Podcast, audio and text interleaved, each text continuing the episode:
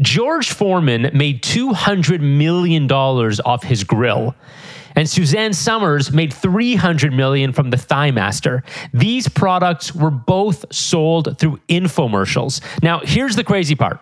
Infomercials are still driving $200 billion in sales each year in 2023. And watching them teaches you more than any marketing course ever could.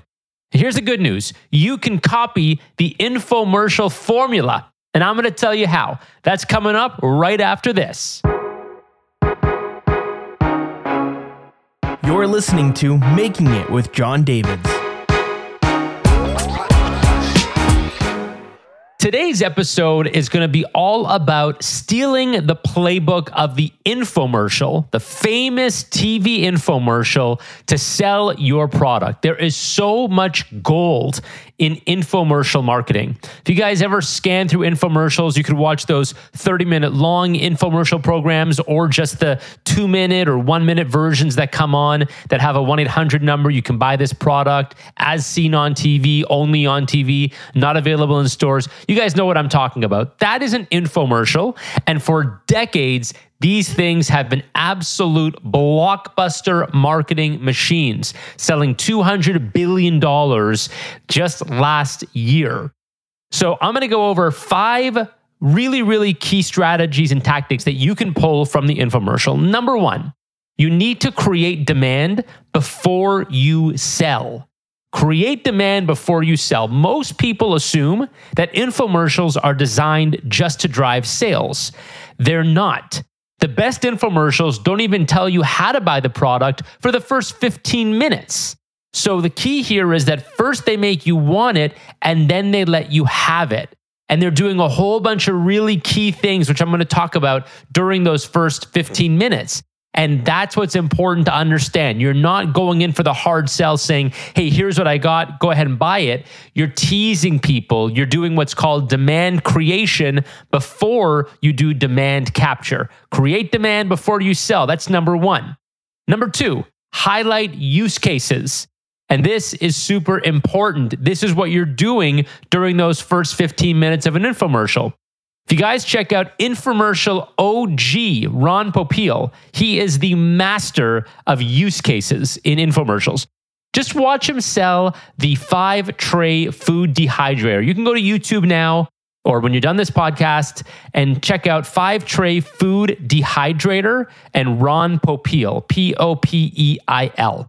Infomercial OG. He was a master at this he would say things like in my five tray food dehydrator you can make homemade banana chips. You can make beef jerky turkey jerky fish jerky. You can make soup mix. You can do potpourri and so much more. He would go on and on and on. Ron would literally list all the things that you could make in your food dehydrator one at a time. And he would show you on the screen you could watch him make them and he sold millions of these things. A food dehydrator. Who would ever think to make potpourri? I mean, this was the 90s, so maybe that was big back then. I don't know. Soup mix, homemade beef jerky. These are not things that you necessarily would want, but if somebody is highlighting the use case, all of a sudden it pops up in your head and you it makes you want it. I know you guys are craving some homemade banana chips right now. You got to be, right? You got to be.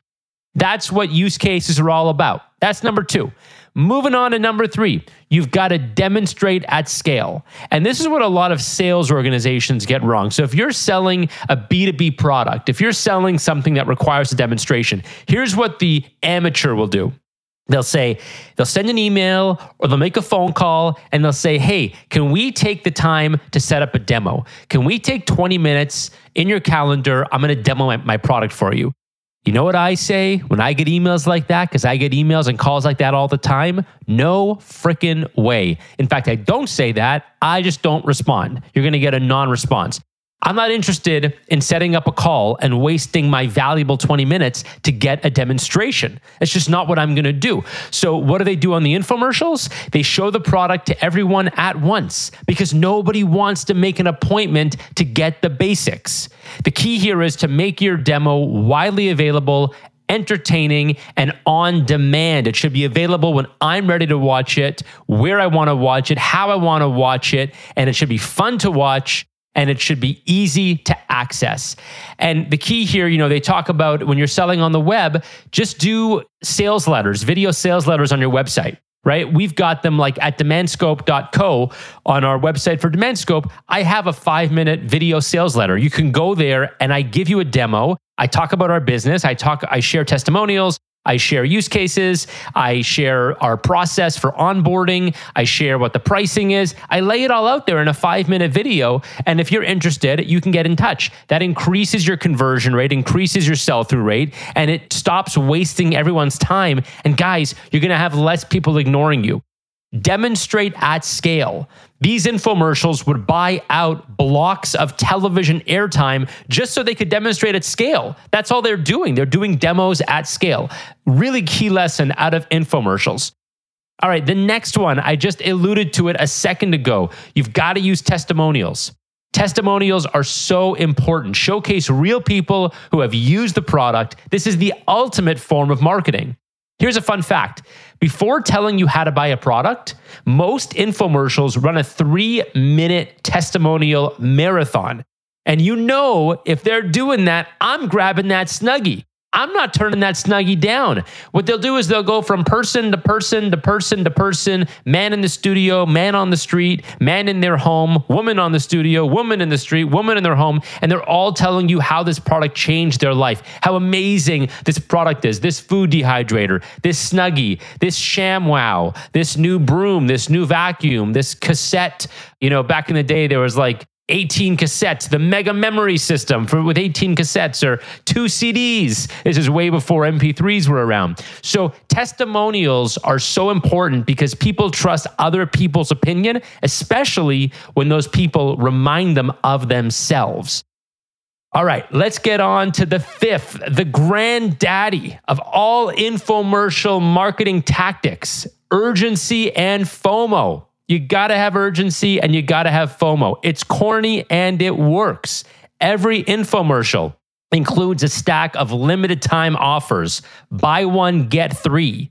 Pay in four installments, only six left in stock. You get the idea. There's all these things bonuses, discounts. Of course, what they'll do is they don't actually give you a discount, they just stack on the value. So it's not like they say, you know, it's normally $500 you can get it for 300 sometimes they do that but a lot of the time what they'll do is they'll say it's $500 but we're giving you $6000 worth of value and we're packing it in for $500 this stuff works it works it works like magic you can also throw in a countdown clock. I don't know. It's kind of meaningless, but it seems to work. Seriously, you watch these infomercials and they'll have like, oh, time is ticking, only two and a half minutes left. What happens if I call you guys in seven minutes? You're still going to take my call and you're still going to sell me that product. Of course they are, but it creates urgency. There's no question.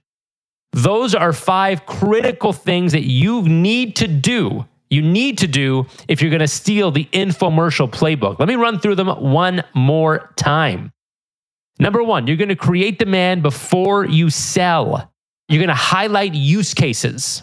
You're going to demonstrate at scale. Use testimonials and lots of them create urgency, create FOMO. If you want to throw in a countdown clock, you can do that. The key here, guys, the key stop wasting time trying to capture demand that doesn't exist yet. Try creating that demand first, and customers will line up to buy whatever you are selling them. And if they don't line up to buy, it means they're not ready to buy yet Continue creating demand, continue creating your pipeline. Your pipeline will be filled. You will see it for yourself. You can get me at jondavids.com, of course, demandscope.co or influicity.com. Those are all the websites, those are all the companies. Of course, follow me across social. I'm Jon Davids, and I'll talk to you guys next time.